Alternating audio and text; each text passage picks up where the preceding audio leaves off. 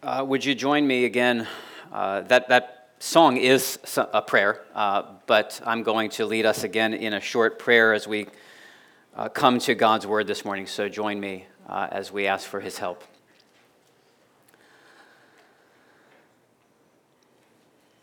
Father, we thank you for your word. We thank you for sending your spirit.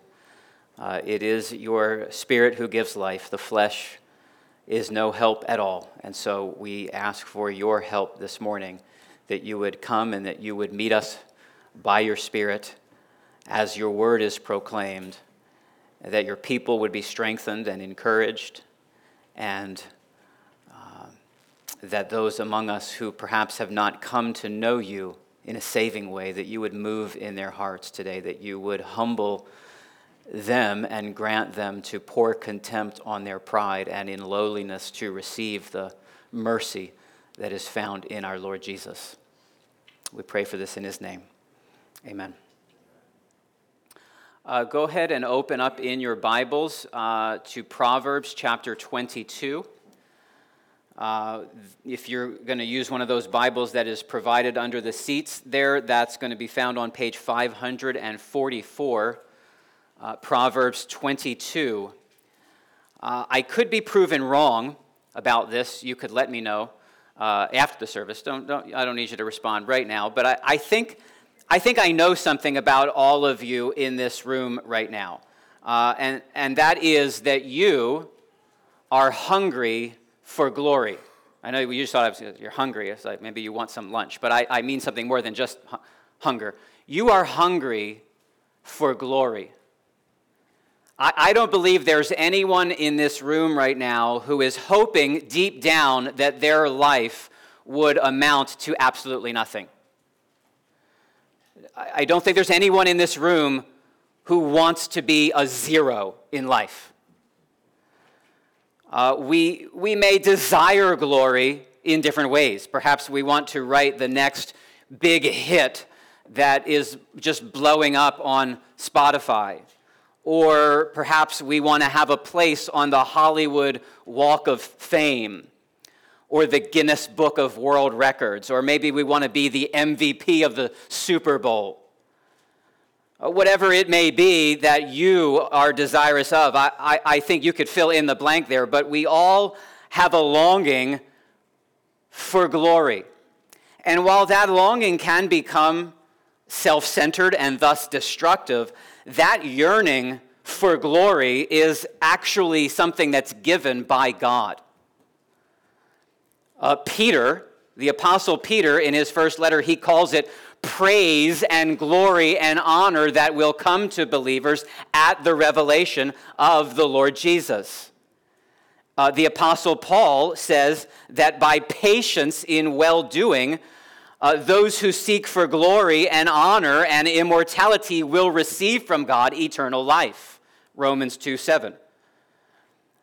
Uh, we're told in 1 Corinthians 2 that God's secret and hidden wisdom, a reference to the gospel of God's grace in Christ, was decreed before the ages for our glory. The Bible, it's kind of shocking to think about it. But the Bible teaches us that God Himself wants to honor us. Uh, the climax of His work in us is that on that day when Christ appears, we, His people, will appear with Him in glory. Colossians 3, verse 4. God is not out to make His people mediocre, but He is out to make us spectacularly glorious. Jesus himself said that on that last day, uh, our faces will be as radiant as the sun shining in full strength. Matthew 13, 43. He is preparing a glory for his people. But he does have, maybe that itself is surprising. He is preparing glory for his people. He also has a surprising and counterintuitive way of getting us there.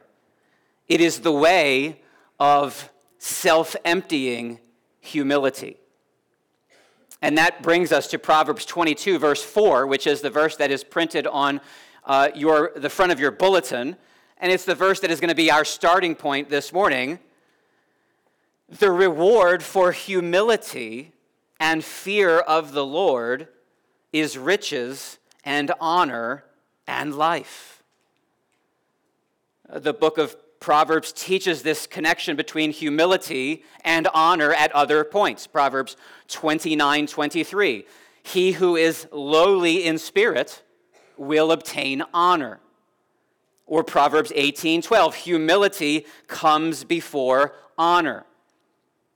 Jesus taught this himself. Matthew 23 12. Whoever exalts himself will be humbled, and whoever humbles himself will be exalted. And I'm, starting this way because it's bringing us, in a roundabout sort of way, it's bringing us to our continuing study of the fruit of the Spirit. The fruit of the Spirit, Paul told the churches of Galatia, Galatians chapter 5, the fruit of the Spirit is love, joy, peace, patience, kindness, goodness, faithfulness, gentleness, self control. And this morning, as we have studied these different fruit of the Spirit, this morning we come to our study of gentleness. What is gentleness? Uh, I read a lot of different definitions of gentleness this past week. It's a little bit complicated, honestly. Uh, it shouldn't. You think gentleness, it's just it's gentleness. But there's gentleness and meekness and humility and all these different nuances. When I think of gentleness, I can't help but think that for the first year of our second daughter's life, we, we acted as though that was her name, actually. Felicity, for the first year of her life, when she was born, we said to our oldest, Hallie, who was 15 months older than Felicity, so many times in that first year did we say, Be gentle, gentle, gentle, that Hallie actually began to just call Felicity gentle. She thought it was her name. And I think that anecdote actually does teach us something about the meaning of gentleness. Gentleness is a, a mildness in dealing with other people. It's, a, it's, it's having strength, but controlling that strength so as to promote the good and the well being of another person. It's strength that is used with a tender carefulness knowing that the human soul is both valuable and fragile. To relate to other people that way, to relate to other people in gentleness, people who are sinful, people who are frustrating, people who are irritating. I don't know if you have any people like that in your life. But to relate in gentleness towards other people it requires humility. Uh, there is a close relationship between humility and gentleness. When, when Paul, in Ephesians chapter 4, when he's talking about living a life worthy of the calling to which we've been called, he says to walk in a manner worthy of our calling is to do so with all humility and gentleness. He just puts them right together there. Uh, there's a, a well known uh, Greek English lexicon Lexicon is a fancy word for dictionary, basically, that defines these Greek words as they were used in the first century. And in this lexicon for this word gentleness that Paul uses there in Galatians 5:23, it describes it as the quality of not being overly impressed by a sense of one's own self-importance. And that's humility. Right? To not be overly impressed by a sense of one's self-importance. So the book of Proverbs itself, right? We've been each week we've been talking about the fruit of the spirit, but we're looking at the book of Proverbs to see the wisdom that that book provides us with in growing in the fruit of the spirit. The book of Proverbs doesn't say a lot explicitly about gentleness. It only uses the word gentle one time, at least in the English Standard Version of the Bible. I'll get to it later in the message. But it, the, the, the book of Proverbs doesn't say a lot about gentleness per se, but it does say an awful lot about humility. And so we can glean from the wisdom of Proverbs as we think about how to grow in gentleness in that way. So I, I want us, as we consider the teaching this morning, I, I want us to think through two questions. First, what opposes gentleness or what hinders gentleness? And then, secondly, what promotes gentleness? What hinders gentleness? What promotes gentleness? If gentleness is a close sibling of humility, I, I, don't, again, I read an awful lot about these two meekness and gentleness and, and humility. I, I, this is just my own idea in thinking about it, so don't, don't take, you know, I don't have a Bible verse to support this exactly, but I think gentleness is the, a posture of humility towards God expressed outwardly in our relationships to each other. Gentleness is the fruit that is born in our relationships with each other, that is born from a humble posture that sees itself rightly in relation to God. And so, if, if gentleness and humility are very closely related, then I think we can see clearly in Scripture that what stands in the way, what opposes gentleness, is pride. It is the state of being overly impressed by a sense of one's self importance. And the Proverbs that I mentioned uh, just a few minutes ago draw attention to that truth. So uh, I, I, quoted to you the second half of a couple of those Proverbs. Proverbs 29 23 says, One's pride will bring him low, but he who is lowly in spirit will obtain honor. Proverbs 18 12, Before destruction, a man's heart is haughty, but humility comes before honor. Proverbs 11 2, When pride comes, then comes disgrace but with the humble is wisdom. So I, this may, I mean, sometimes I like to just state the obvious, and I think it's rather obvious but helpful to say proud people are not typically known as gentle people. And since pride is a really pervasive problem, gentleness is a very rare commodity gentleness is not popular. Gentleness was not popular in the first century, where it was thought to signal a servility that was unbecoming of a strong and confident person. And, and that sentiment, I don't think, really has changed in the 2,000 years since Paul highlighted gentleness as a fruit of the Spirit. Uh, what is popular and it has been popular ever since mankind fell in disobedience to God in the Garden of Eden. What is popular is selfishness expressed in anger and rage and looking out for number one and backbiting and envy and dissension and revenge and abruptness and rudeness and sarcasm and aggressiveness. All that is very natural to us, and it is very foolish. Proverbs 29 11. A fool gives full vent to his spirit. Uh, it is pride, it is the folly of pride that compels us to be vocal about our disgust. It's pride that compels us to demand our rights. It's pride that finds justification in venting our vexation. Uh, your, your sinful flesh and this world and our adversary, the devil, are, are never going to applaud you for being gentle. But even though gentleness is not popular, uh, even though it is not our natural inclination, even though to varying degrees every one of us is infected with pride and selfish ambition because of that flesh that is still warring against the Holy Spirit, nevertheless, it's the, the commonality and the prevalence of pride does not make harshness and hostility acceptable. What makes it seem acceptable is the prevalence and power of our pride, because pride inclines us to think more highly of ourselves than we ought.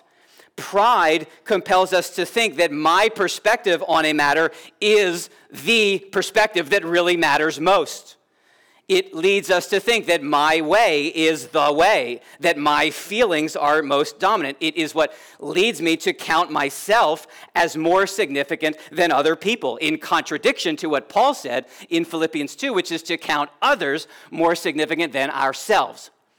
But when we're walking in pride, when we think my way is the ultimate way and that my perspective is the ultimate perspective, when someone crosses me, then I get angry. I don't incline to think gently towards them because I love me and I have a wonderful plan for my life and you're in my way. And that does not induce me to gentleness. But that, that whole framework is completely backwards because God's word says, from him, and him is God, Romans 11:36, from him and through him and to him are all things, to him be glory forever. Amen. That would be an occasion for just one person even to just say out loud, Amen. From him you're not amening me. Amen. Amen the Lord. All right. From him and through him and to him are all things. To him be glory forever. Amen. You see, the, the flesh, though, our sinful pride does not say amen to that. We're not okay with that in our pride. We, in our pride, we, we live like and we expect and we want things to be all about ourselves. But God, the good God, the holy God, the most high God, He opposes us in our pride.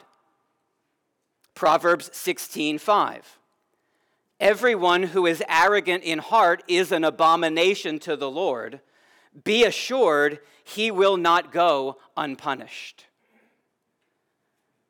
Pride is looking at God and saying, I don't need you. I will rule my life. I will take care of myself. I will sit on the throne. Or pride is actually even uh, more subtle than that. It's just living in total ignorance of Him ignoring him in our daily lives and acting as if he just doesn't matter.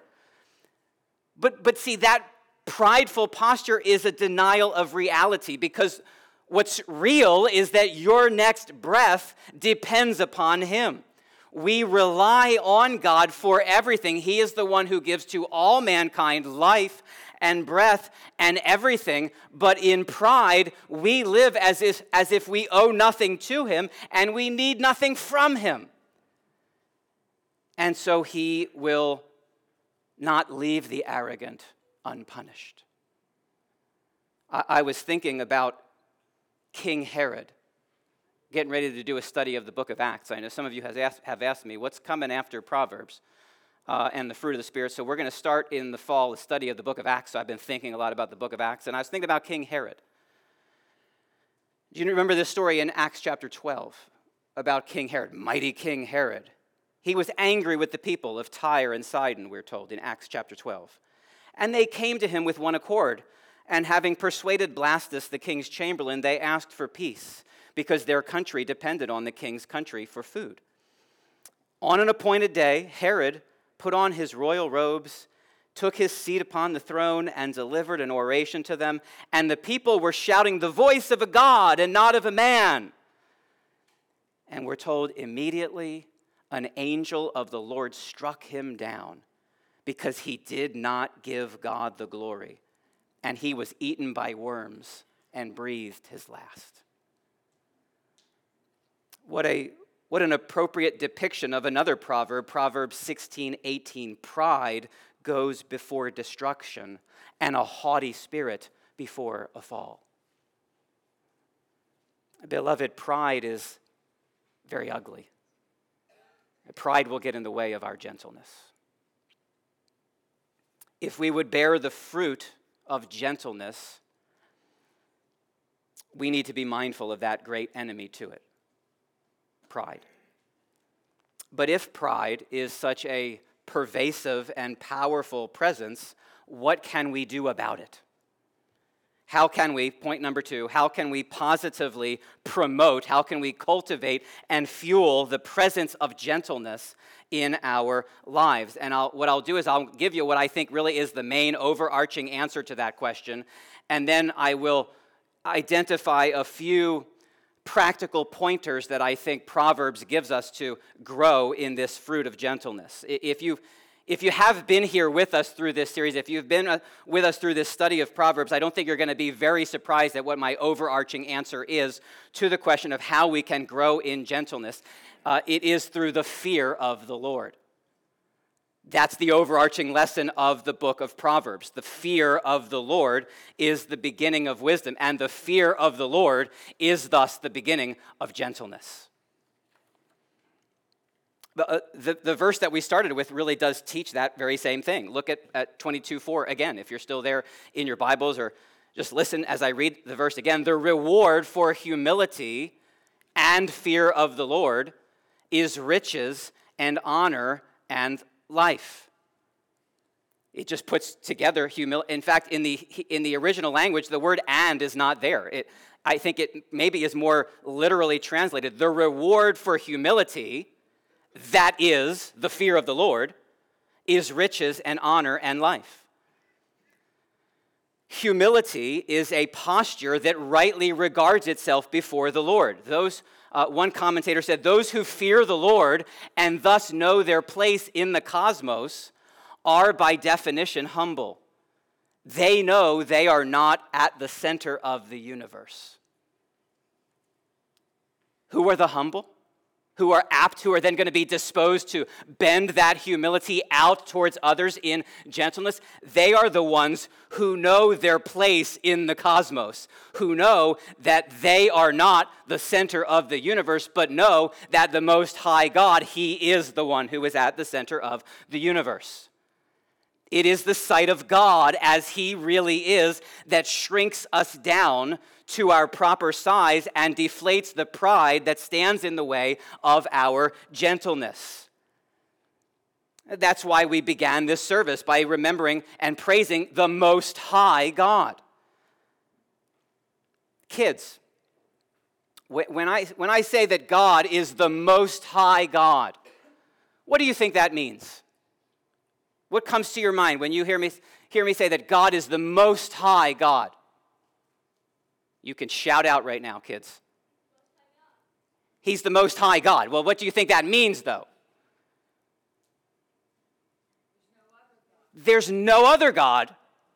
He's the Most High. And we've just introduced now that it's not just kids who could actually share.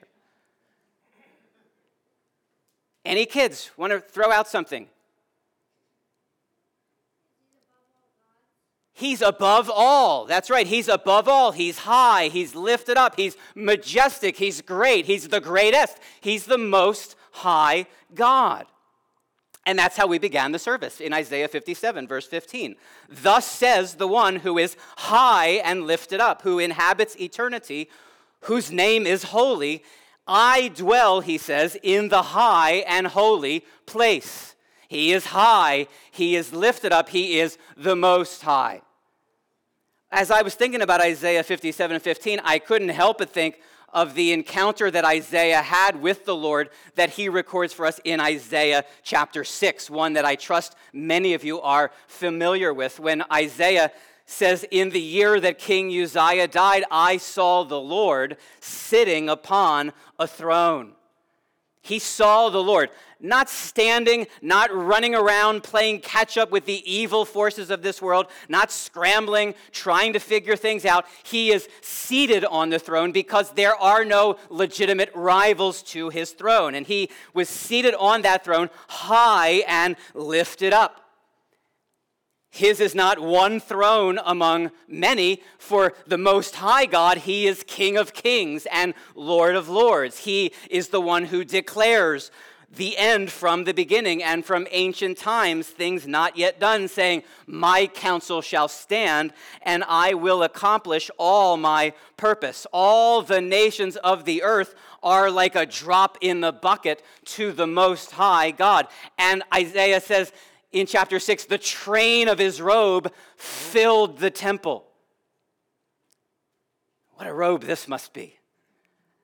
It, what a king this must be to possess a robe like this. We're, we're impressed with the train of a wedding gown that stretches down the aisle uh, in, a, in a wedding service, but the robe that belongs to the Most High God comes over the edge of his throne and down into the sanctuary and fills the temple where he is seated. And above him, above the Most High God, stood the seraphim. Each had six wings. With two, he covered his face, and with two, he covered his feet, and with two, he flew. We, we sang of these seraphim earlier in the service. These angelic beings are, are mentioned nowhere else. Uh, but in this vision that Isaiah had, it, it seems as though their whole reason for existence is to adore God's holiness. And we know they are powerful beings because when they speak, as they do in verse 4 of Isaiah 6, the entire foundation of the temple quakes from their voice. And yet, these powerful angelic beings are equipped with wings to hide themselves from the blazing holiness of the King, for no one can see and, and look at the Holy One face to face and live. And one called to another, Isaiah 6, verse 3. One called to another and said, Holy, holy, holy is the Lord of hosts. The whole earth is full of his glory. Just as we sang, Holy, holy, holy. This is the one attribute of God that is repeated three times, speaking of God's uniqueness, his, his otherness. To whom then will you compare me that I should be like him, says the Holy One. He is the most high God, and his glory fills the whole earth. And when Isaiah saw it, he was undone. He was not outdone, he was undone. And Isaiah said, Woe is me, for I am lost. For I am a man of unclean lips, and I dwell in the midst of a people of unclean lips, for my eyes have seen the King, the Lord of hosts. What an embodiment of, of those words that I read earlier.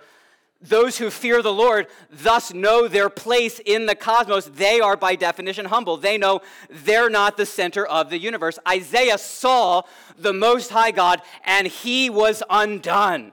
He knew that he was unclean. The fear of the Lord is not a self esteem program. When people see the holiness of the Most High God, they are devastated by the weight of their own sin and guilt.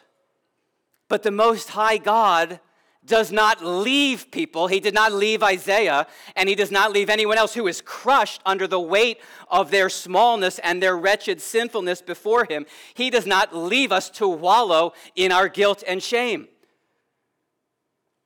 Remember how Isaiah 57 15 continues in describing the glory and majesty of the Most High God. Thus says the one who is high and lifted up, who inhabits eternity, whose name is holy. I dwell in the high and holy place, and also with him who is of a contrite and lowly spirit, to revive the spirit of the lowly and to revive the heart of the contrite the Most High God does not remain aloof, distant from sinners, but he condescends to come down and rescue the lowly, the humble, the contrite, those broken like Isaiah was, those broken by the sight of their sin against his infinite majesty, and he lifts them up from the self made dungeon of their prideful self centeredness. This is the heart of the good news that we gather each Lord's Day morning to celebrate. That this high and lifted up holy King, the Most High God, seated on his throne, he left his throne. We, this would be another song we could, maybe more celebrative. There wasn't a lot of joyful celebration in the songs today. That, we didn't plan it that way, but he left his Father's throne above, so free, so infinite of his, his grace, emptied himself, either to show or of all but love to show his love and bled for Adam's helpless race. Amazing love. How can it be that the Most High God, the high and holy one who inhabits eternity, that he would condescend and come to save miserable, filthy, prideful sinners who have lived in such a way that we think we can get on okay without him? Amazing love. How can it be? That he would leave the splendor of heaven and in gentleness that he would exalt a lowly people. Because of the Lord Jesus Christ, we can say, along with King David, what David sang and praised God for in Psalm 1835. David wrote, You have given me the shield of your salvation, and your right hand supported me, and your gentleness, your gentleness made me great. That word gentleness in Psalm 1835 is the same word used in Proverbs 22 4, which speaks of the reward for humility and fear of the Lord. Your gentleness made me great. And that's the gospel. I mean, that's, that's what happens in the verses. If we had, I, I, cut Jeff off at verse 4 when he was up here, but if we had just kept reading, where, where Paul says, Have this mind among yourselves, which was also in Christ Jesus, he was in the form of God, but he didn't count equality with God a thing to be grasped. But he emptied himself by taking the form of a servant. He was born, the Most High God took on flesh and blood, and he was born in a feeding trough walked through life without a place to rest his head. He, the high and holy one, humbled himself to the point of death, even death on a cross. He who was infinitely rich forsook the riches of heaven so that through his humbling, self sacrificing death, you and I, sinners though we are, that we could be made great, that we could be clothed in his righteousness and made a co heir with Christ, destined to reign with him as your inheritance. That is an amazing rags to riches story right there. That's a message that is never intended to, to lose its wonder on us, the people of God.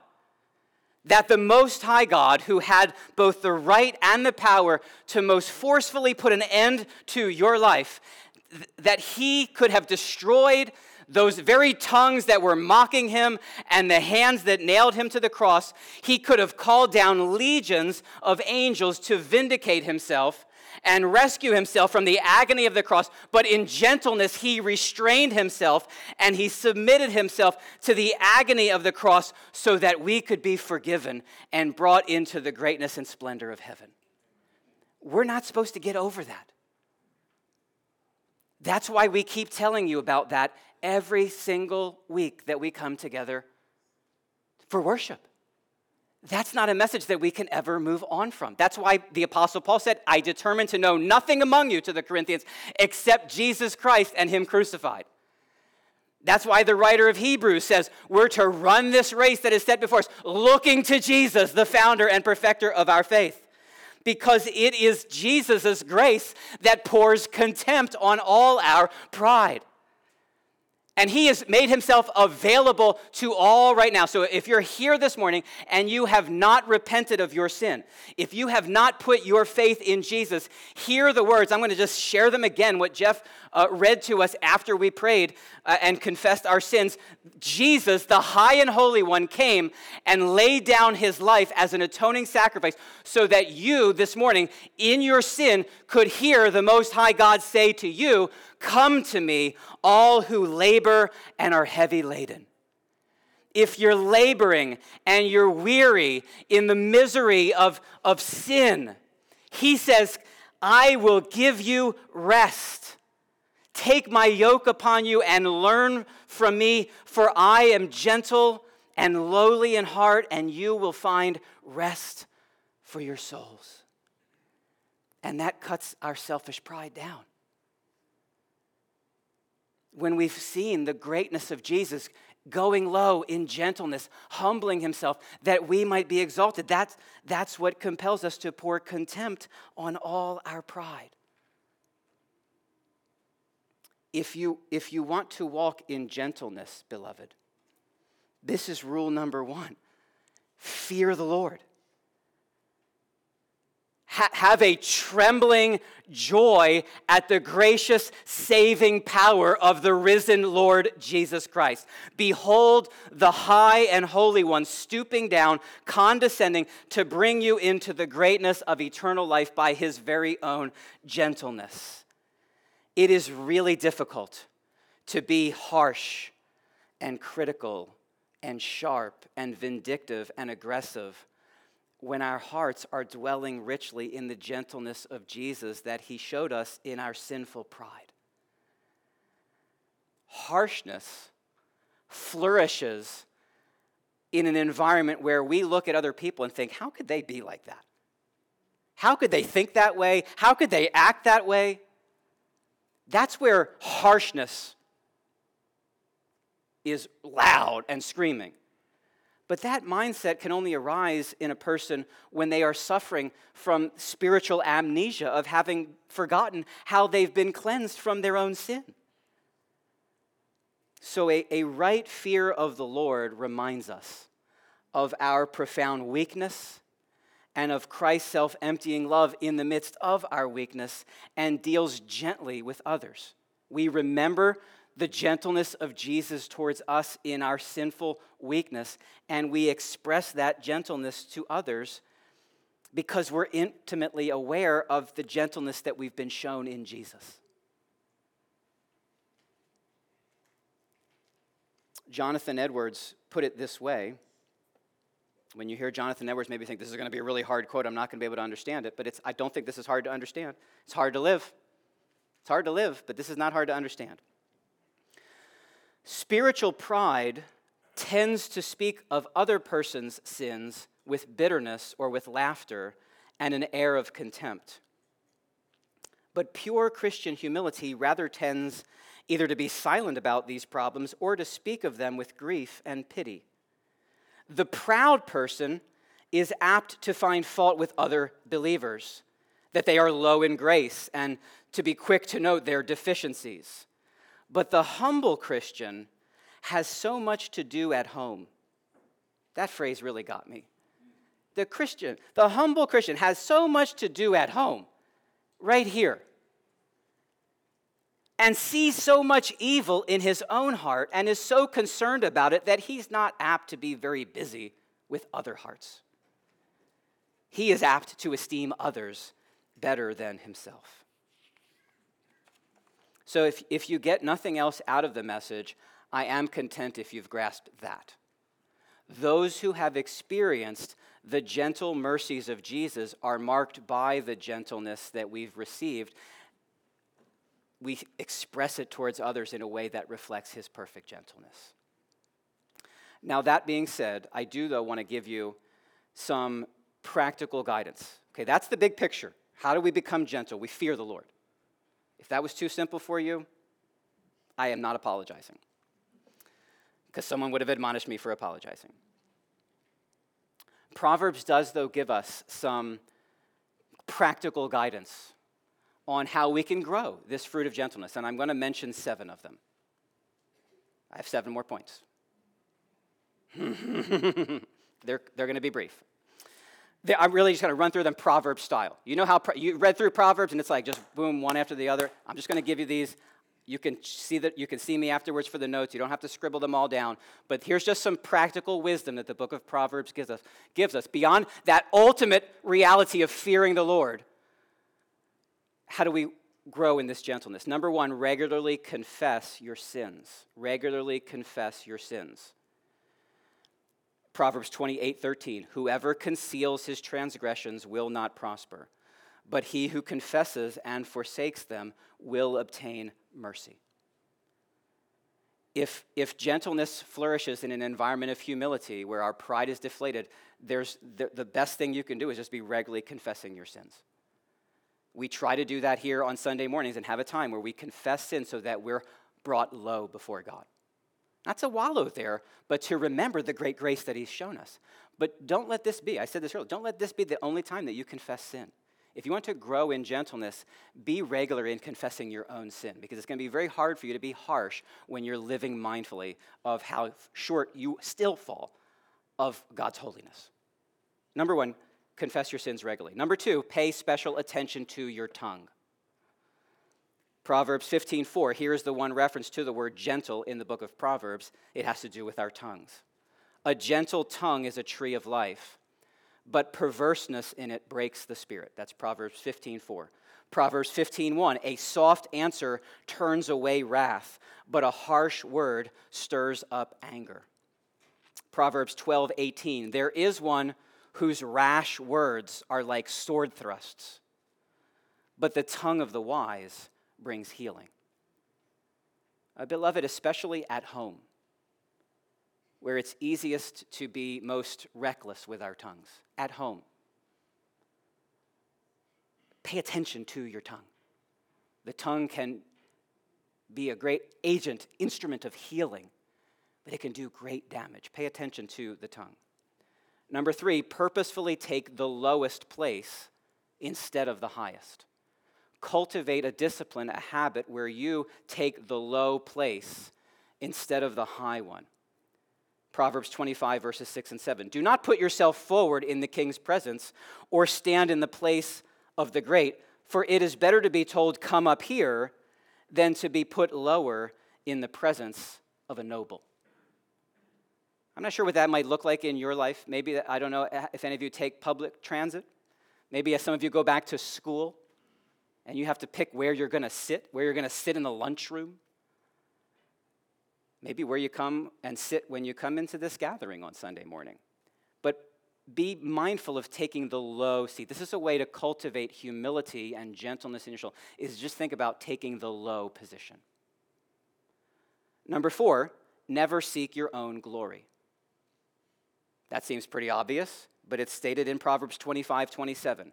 It is not good to eat much honey, nor is it glorious to seek one's own glory. Kids, kids, uh, it's not good to eat much honey. Maybe you've never scooped a bunch of honey into your mouth, but think of something, think of a really sweet treat that you like. For me, that would probably be ice cream. You could just kind of put in here, it's not good to eat much ice cream. A little bit of ice cream is okay. But if you just ate a bunch of ice cream, you know what that would make you? That would make you sick. And Proverbs is saying, seeking your own glory, living for yourself, kids.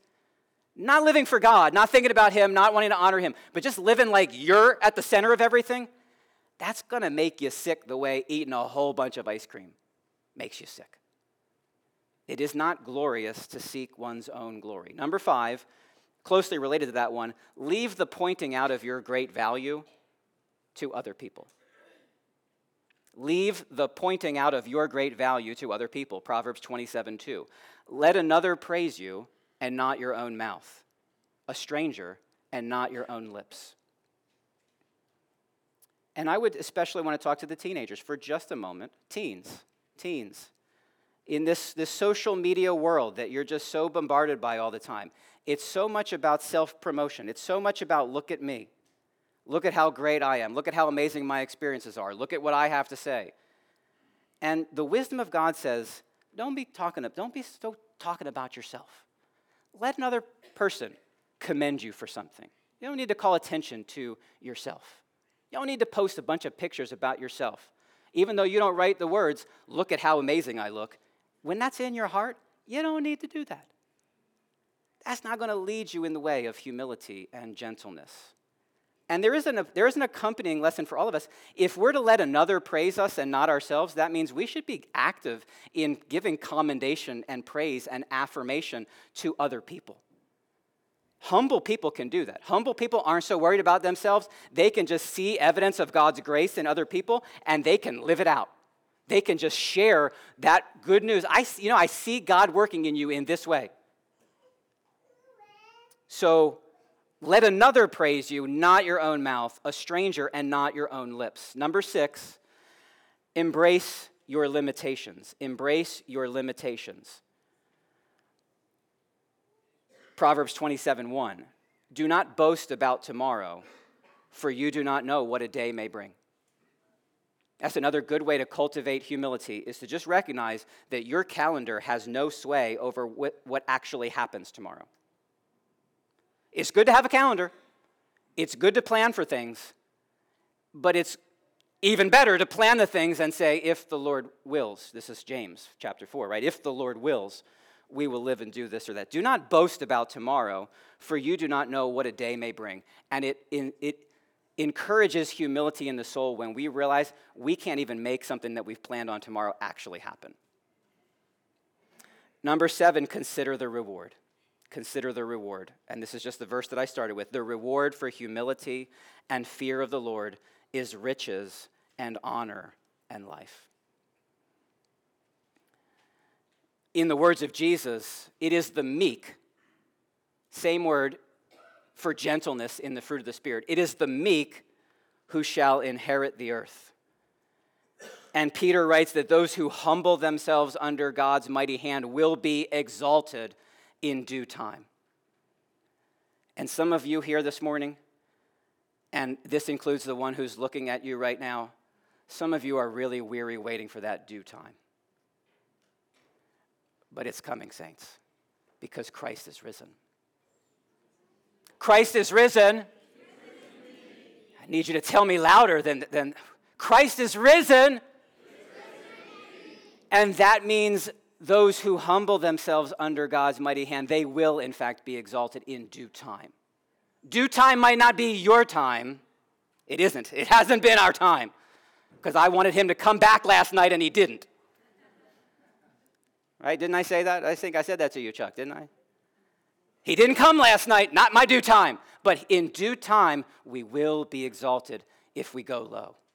If we go low before him and express that in lowliness and gentleness towards others. We are all hungry for glory, and there's great glory coming for the people of God. The Most High God, who inhabits eternity, whose name is holy, has promised a glory coming to the humble, to those who, by that humility, bear the fruit of gentleness in the power of the Spirit to the praise of God's glorious grace. He is, in fact, worthy, isn't he? How deserving of praise, how deserving of honor how deserving of a life poured out, a life of love, a life of worship, a life of gentleness as we serve others. Love you, brothers and sisters. Let's pray.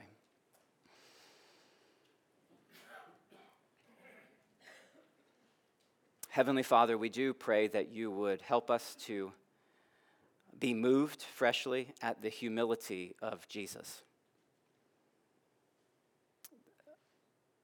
that you would send him, that he would leave his place of majesty to suffer, to have nowhere to lay his head, to be misunderstood and mocked and called the devil. The author of life was called the devil by the creatures that he made. To suffer disgrace and shame and to all, undergo it all willingly, that prideful sinners like us could be ransomed for everlasting glory. Would you move us freshly with that truth today? And would you help us to respond to it by living a life of gentleness? May our gentleness be evident to everyone, knowing that you are at hand. May we enjoy your gentleness and may we enjoy reflecting it to others. We ask this in Christ's name. Amen.